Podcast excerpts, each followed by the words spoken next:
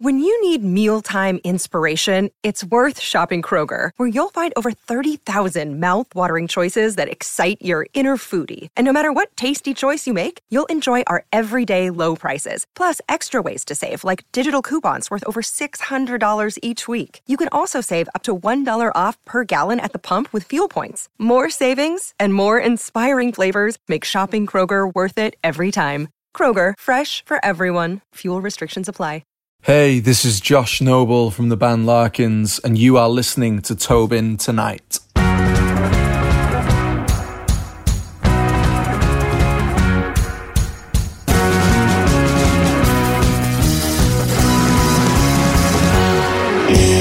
How are you doing? How has self isolation been? It's okay. I mean, we um we were supposed to be in the states right now, so we came home from the states due to Corona, and then we kind of moved everything from our studio into our flat. So I've been working out the flat um, since. But I mean, listen, man, like we've got it bad, but at the same time, there's a lot of other people out there who've got it a hell of a lot worse. So I'm happy. I'm getting to write loads of music, getting time to finish off stuff that I've been meaning to finish for forever. So it's good. It's good. In the spirit of fun, with the self isolation, of course, you just said you moved everything to your flat. I seen that you kind of got into the podcasting world. Like, what are you doing? That's my world. What are you doing? it's a bit weird. I mean, like it was one of those things where I've like I'm obsessed with podcasts. I listen to like at least one every morning, so it's a kind of like something that I've always like been fascinated by. But I guess it was just a chance for me to like show off a lot of the people that I work with in the team. Like when when Larkins do a show or when Larkins do a shoot or the band does something, there's so many people involved with that and so many creatives who have their own jobs and stuff. And like, I've never really got the chance to go look at how fucking good this person is. So, um, so I guess that's my chance to do it, you know. I was amazed because I was looking at uh, a few that you posted, and I see that you are uh, you had one that you had a I think it was like a Yankees jersey on, and I mean I'm a Red Sox fan, so I don't know, Josh. I don't know. I mean, I mean, I'm more on the baseball style end of things, I guess, more than the teams. So I'm no, sure I've, I've got a Red Sox as well. I'm sure. Good, good. That's what I want to see the next time. So at least I can make a comment and be like, "Yeah, that's my boy. We're okay. in a Boston Red Sox." Okay, cool. Um, I'm on it. I'm on it. When did you start playing music and uh, forming the band? Because I, I, heard that you guys, especially you, you, you had an interest where your father played music, and at the time you didn't really have much of a uh, an appreciation for it but over time it kind of grew on you. So yeah. expand on that. I guess we grew up in like a really small town that wasn't particularly musical, and I guess like myself and Dom, our parents were kind of outliers in how much they were into music, whether it was from like the 70s and the 80s, and then Dom kind of had this inspiration from his dad that was 60s music and like folk music. So I guess it was kind of that, but it just took us a bit of time to realize how important that music was. I think we were both always into pop music, but I guess the moment that we met, maybe when we were 12 or 13, that was a catalyst, like a big turning point for the both of us. So I guess then was the point where we both started to approach music differently because we did it together. So I guess like that age, probably like 12, 13, we both started like going to his garage after school, um, like locking the door, making sure that the neighbors weren't getting pissed off, and just playing guitars. And that's all we did. That's all we did for like five, six years and then I guess that kind of grew to forming the band and then adding the other members because I, I, read somewhere along the way that you will debate this that one of your members is I guess the best at what they do. Yeah, Henry, our bass player, is insanely good on his instrument, and I remember like we both had this. Me and Dom used to go to this guitar teacher, and I remember the guitar teacher saying, "Why don't you just come to the lessons together?" We were like, "Yeah, we do everything else together, so why not? That's fine." And like we started like I guess that was the forming of it, but when we then said to him like we really need this bass player, he was like, "Well, I teach this other kid. You remember him? He went to school with you." But he was like a couple of years younger, and like he's a bit immature, so you might have to like. We were like, no, no, that's yeah. fine. Like, yeah, he's fucking amazing, man. I remember him. His dad dropped him off at the audition, so we would have been like 18, maybe 17. He was like 15, which was nuts. I can't imagine what he was thinking at the time. But Henry was this kid in school. Like, we grew up in a very, very middle class right wing kind of white town, and Henry was the only black kid in the school. Okay. So it was just like it was like everyone knew Henry, but like for the wrong reasons. And the fact that what they should have known him for was the fact that he was fucking unbelievable on bass. Yeah, his dad was probably just like dropping him off, to like, "Good, someone else wants him for a couple of hours. Yeah, you take care, you take yeah. care of him." we've definitely become his full time carers. Believe me. Um, and I guess I, I kind of want to bring this up as well because again, everyone has a, a, musical influence, people that inspire them to do music. When I was reading a bit of your bio and looking at previous interviews, and I guess I'm in, in the same way going to compare you with you know the 1975 and Oasis.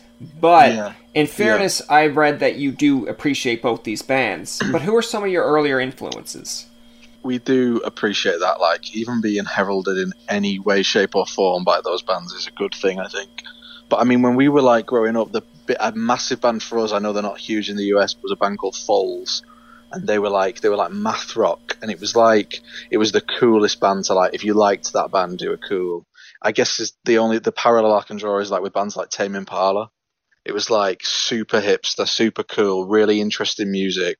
There was a style that came along with it but I mean, for me, like songwriting wise, there were bands like The Killers and Elbow and Led Zeppelin and stuff like that. So, I mean, even Duran Duran to an extent when I started like looking in production. Like those kind of bands, Genesis. I remember having a stage where I was obsessed with Haim. I remember when Haim dropped their first album, and that was like the band. So yeah, loads of stuff. It's always interesting to me because again, where we're Canadian, like there are bands in Canada that people don't know about because they're just kind of either small or local or haven't hit it big, but people yeah. kind of know of. So it's interesting to me that you have the dynamic of the bigger name bands and smaller name bands that kind of draw your influence. Yeah, yeah, true. I mean, I'm sure you hear this all the time about Avril Lavigne, but like, I literally remember getting in my dad's little like Fiesta, little Ford Fiesta, and he had three albums in there, and there was Led Zeppelin five, there was Maroon five songs about Jane, and there was Avril Lavigne's first record. And I remember, I, I reckon I could sing every word of every song on that first Avril Lavigne record.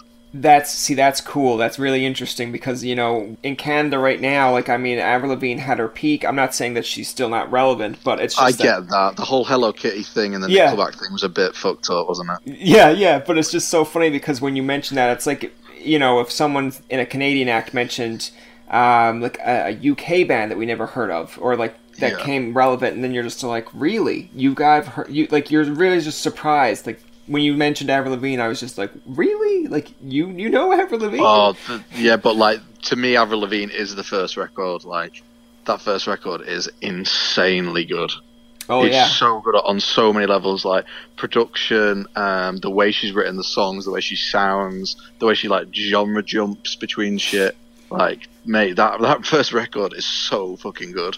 Yeah, so if we ever get Avril, Avril Lavigne on the podcast, we'll be like, "Yo, the guy from Larkins, Josh, gave you a, a yeah. shout out."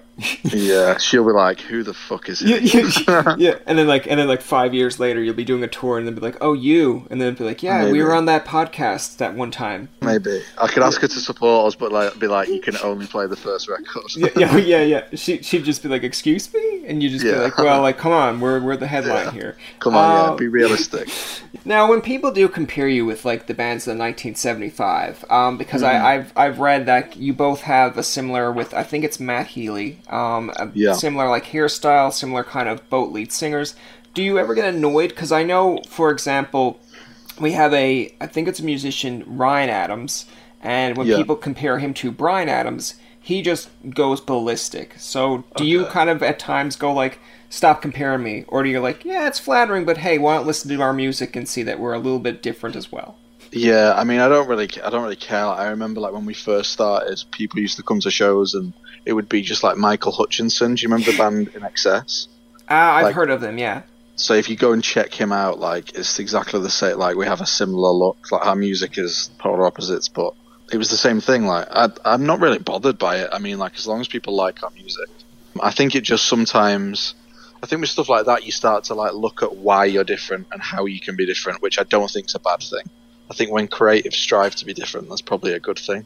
So, I mean, yeah, I don't really give, I don't really care. Like, I think we cross over sonically a little bit, but I mean, yeah, is what it is, I guess. You, you did a Canadian date, I believe, in March. Was this your first trip here, and how did you find it? Yeah, first time in Toronto. Um, amazing. I loved Canada. I loved the people. I mean, the service was unreal. We went to New York swiftly afterwards, and there was such a like a difference. but um, I loved it, man. I thought Toronto was great. I thought it was. It felt like a little bit like a, a larger version of where we live in Manchester. It felt like a lot of it felt quite independent, which I quite liked. But yeah, man, I really liked it. The show was fun as well. I mean, it was amid the big kind of first big wave of Corona scare.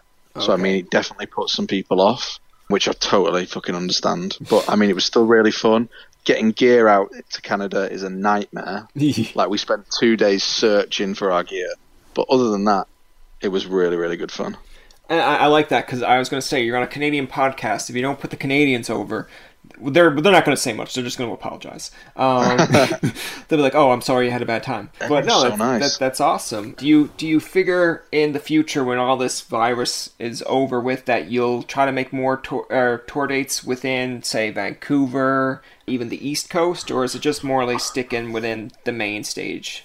No, hundred percent. We definitely want to. I mean, even the first day we got there, we held meetings with a few um, people over there about like production and ways that we could kind of elevate the Canadian show, and if we were to route Canada, how we would do that. So it's definitely in the pipeline.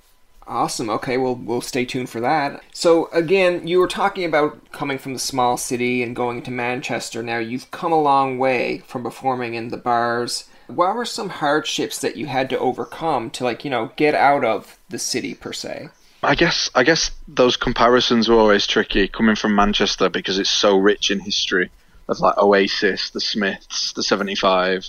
It was sometimes it felt a little bit like the loudest band was the band that came over the best that night and we were never the loudest band. We were always striving to try and make like it sounds horribly cliche but we were trying to make beautiful music. That was always the point to try and make special moments.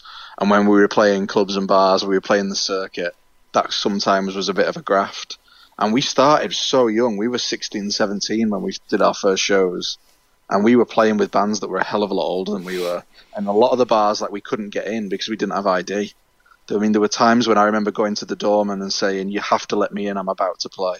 and he was like, No, you've not got ID. I mean, that's what it was like. We used to just we'd grab our parents. We'd be like, "Please, can we borrow the car? Can you please drive us in uh, to play a show?"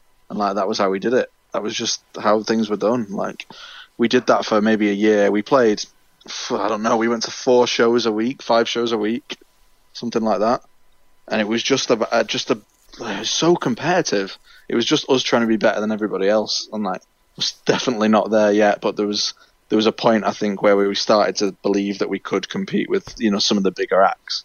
And I think that's like the kind of attitude that you, you kind of have to have in a sense uh, of like you know you, you don't want to be. I, I remember you said this in a, in one of your interviews with I think it was like an upcoming musician that was doing an interview with you that if you're doing a show or if you're doing a performance like you you have to sell it you have to be engaged because people will know if you're not if you're not passionate yeah. about it and I think that's really something that I'm sure that young person that did the interview with you was kind of like, oh God. Uh, but at the same time, is yeah. like you're just being real with them, and you're not going to come across like I've got nothing to tell you. Just keep striving ahead. It's like, yeah. But I think you end up going through the motions. I yeah. think that the the big thing is like having a rain check. Sometimes us, especially with Dom, as as being like as close as we are, we know when each other aren't ticking over properly. And on the last tour was it was a really big tour for us. We did nearly forty dates, and I think we got to date 35 and we stood on stage. I'd been to London all morning and then basically got a private car back up to play the show. And I stood on stage midway through the set and just thought, this is the worst thing ever. I can't do this anymore. I'm like, I was going through the motions, and afterwards we were like, right, we're gonna have to cancel some shows because this isn't right. This isn't how we want to do things. We need to reschedule. Okay. So I mean, you've just got to be prepared to be to either give it everything or don't bother turning up. That's always been our mentality from date one of the first show we ever did three, four years ago to now. And I think that's hopefully, as long as we can stick to that, that's the plan. And then hopefully that'll serve us pretty well. And yeah, and I like your passion there for the answer and being very dedicated because I know you guys even create your own merch, uh, Animals in Costume. You kind of gave that a, yeah. a, shout out in your uh, TV Dream song. How did that idea came to be? Was it just that the merch you were looking at was like, this is rubbish, I don't like it? Or did you just think that, you know, something else that we could probably do better or create something better? I think I think it was a combination of everything. I think massively it was one we realized what we were selling wasn't so a black T-shirt, you know, where it'd been we'd found like really cheap T-shirts from abroad, usually made in Asia, but in really poor quality, not paying staff right. I mean, there was no moral compass there, and I think our politics as we got older had changed, and we were more socially aware. And I started to think we can do more, we can do better. We started to really, I think, as you get to 15, 16, you really start to realize whether you're going to be into fashion or not. And as four four lads coming out of where we'd come from, it was very apparent to us that it wasn't cool to be into fashion, but we were. And yeah. that was just how it was. We, we, we realized that we were, and the band allowed us to express that. So I just said to the boys, like, I think it's time that I really want to start a clothing brand. I really want to start like um, a company. So we should do that, but we should run the merchandise through it. And this is going to allow us to do loads of things. So I basically put out a post on Larkins, which has like 20, 30,000 followers without anyone knowing, not telling management, not telling our label. And I just put a post out saying, if we do merchandise, if I start this clothing brand, it's going to be more expensive. It's going to take longer to get to you, but it's going to be ethically sourced. It's going to have a moral compass and a backbone. It's going to be distributed in the right way, and everyone's going to get paid for it. And the quality is going to be so superior to anything we've done before. What do you think? And the response was just like, yes please do this. This, you know, the, the it's crying out for this. And as like a relatively small band in the whole scheme of things, like it was bold. And now we get to turn up to shows, and bands won't put their merch out because they realise that they're not they're not doing the right thing. And I love that. I think that's a really good thing. You're challenging people. So I'm really, I'm really, really proud. I think that's probably the best thing we've ever done as a band so far. Like in that realm, I feel really proud of the brand. The brand's building loads. It's all in house. It's just me, Dom, and um, one of our best friends, Stella, um, who designs stuff for us. We do it all ourselves, and I'm really, really proud of it. I think it's really important that we keep that going. Well, I, I congratulations, and, and, I give you props for that because it's sometimes bands just say Thanks. like, "No, we're just going to do music and fuck everything else." Like, you know, you yeah. you do the merch, but I like that you're very dedicated, and like the fact that now bands are basically going like, "Oh shit," like. uh we're not putting our stuff out because ours is garbage compared to that. But I, I know from dealing with it myself, like I doing a podcast, like I came up with an idea a, a few weeks ago of I just want like a hoodie or something for myself to advertise, and uh, yeah. you know I was like, well, geez, I don't want to wear like a twenty dollar hoodie that someone just grabs and then can easily rip, just in case if anyone ever wanted one. So I went out and got like I think it's like a $55 hoodie, just put an image on it, put the podcast on the back and I said if I'm the only one who ever wears this, great. At least I know that's quality. If someone comes to yeah. me and says, "Cool, I want one," at least I can feel 100% confident saying, "I'm wearing it." So if you want to wear it, great. But I wouldn't feel confident if I wore it and be like, "Oh man, like it's not the greatest material, but oh, you're gonna buy it." Mm, yeah, sure. Yeah. Yeah, you just you know straight away, and there's so many so many chances to do that. I think the massive thing for us was when you look at where you're sourcing things and how people source things. You know, when you actually dive into what what organic means, what 100% organic means, what um, ethical dist- distribution is, what about ethically sourcing things. Like we dove into that head first, and when you actually really start to look at it, you have to kind of then try and cover all bases because you then can't go back once you decide to go down that route, it's kind of like, right, we're either doing this or we're not. And who came up with, I guess, the, the concept of just calling it animals in costume? Because I, I believe it's it's really creative to just run off the tongue, or is there a story behind it? It was no, it was. I mean, the TV Dream had written before I'd, uh, I'd had the idea to set up the label, and I'd just I'd always kind of laid into that line when we sing it live that we're animals in costume. It was this idea that underneath it all we're still just animals. And I just remember going, I remember hating costume parties as a kid because everyone would put on a costume and be this totally different person. And I thought it'd be really interesting to think about the skin people are in as that costume. So I mean, it was just that, and then just saying like, well, what about if we called it this? And it was like, actually, that could kind of work. So it just came from there, I guess. No, and I like it. I like the name. It's very distinctive. Um, Thanks. What's what's next for Larkins besides you know the new album EP release? I mean, I have no idea. I mean, the future seems so fragile and strange at the moment. I, we're obviously going to try and get out on tour before the end of the year. That's the goal. Whether we can do that safely and responsibly is a different matter. That's the point right now. But yeah, tour, get the debut record to a place that we're all dead proud of it and happy, and then kind of present that to the world and see what people think. I just want to make sure that we're it's kind of unadulterated Larkins that we're doing everything that we can do in that, that debut record. I, I kind of actually want to add this too because I, I read this in a uh, in a comment here. You mentioned when people go to your shows, like just say if they're not a, overly a fan of the music, you you want to make sure that you're getting something out of it. And you mentioned like a shout out to your light guy because one of some he's you said this is like a being on acid without actually being on acid on Yeah. light show. And I was I like, can well, remember that- it so that's, vividly. That's cool, I guess. Yeah. Yeah, I mean, it's even like I remember recently because every now and then you have a range of fans, and like uh, the people that come and watch us are all different ages. But it tends to be like if people are really young, say 14, they'll bring parents with them. And recently we've had like parents will even come up and just be like, you know what, it's actually pretty good because it's still got those elements of like everything that we've ever listened to is their record collection and is like Genesis and and Peter Gabriel and Fleetwood Mac and and I love the fact that we're winning that that side over as well that we can actually do this. There's no gimmick there, like we're playing live, and yeah, I, I would like to think so. Whether it's either the styling of the merchandising, the way that we engage with our team, whether it's the front of house, our lighting guy, our photographer was on the podcast the other day. I mean, I like that we're that community and that band, and I think hopefully that's going to have a bit of longevity. All right, all right. To close it off, do you want to play a game of favorites? Yeah, of course. Let's do it. Name me your uh, favorite band and favorite song growing up. Oh, my favorite band is Led Zeppelin, and my favorite song would be "Going to California." Okay, okay. And your uh, your favorite snack? My favorite snack, uh, popcorn. So I guess during isolation you've got a lot of popcorn. Yeah, I have such a bad sweet tooth; it's unbelievable. Have you ever had Just- Gobstoppers or like sour keys? Yeah, Henry really likes those. Our bass player, he loves everything sweet. Like these things, um, what are they called? Like nuclear waste Oh, in okay. the UK, and they're like unbelievably. They're like gobstoppers on a whole new level. But Oh, yeah, wow. I'm not a sour guy. I'm not into it. Uh, well, that's that's good. Have a have a sweet personality, right? Um, yeah.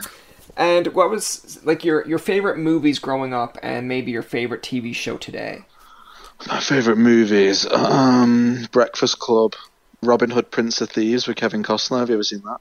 I I haven't seen it. Like I'm a '90s kid. Like now in isolation, I'm gonna watch a whole bunch of stuff, and that's probably Yeah, gonna be on my map. Watch that. It's that's amazing. Tropic Thunder. You ever seen that? I have seen Tropic Thunder. Yeah. That film is so underrated.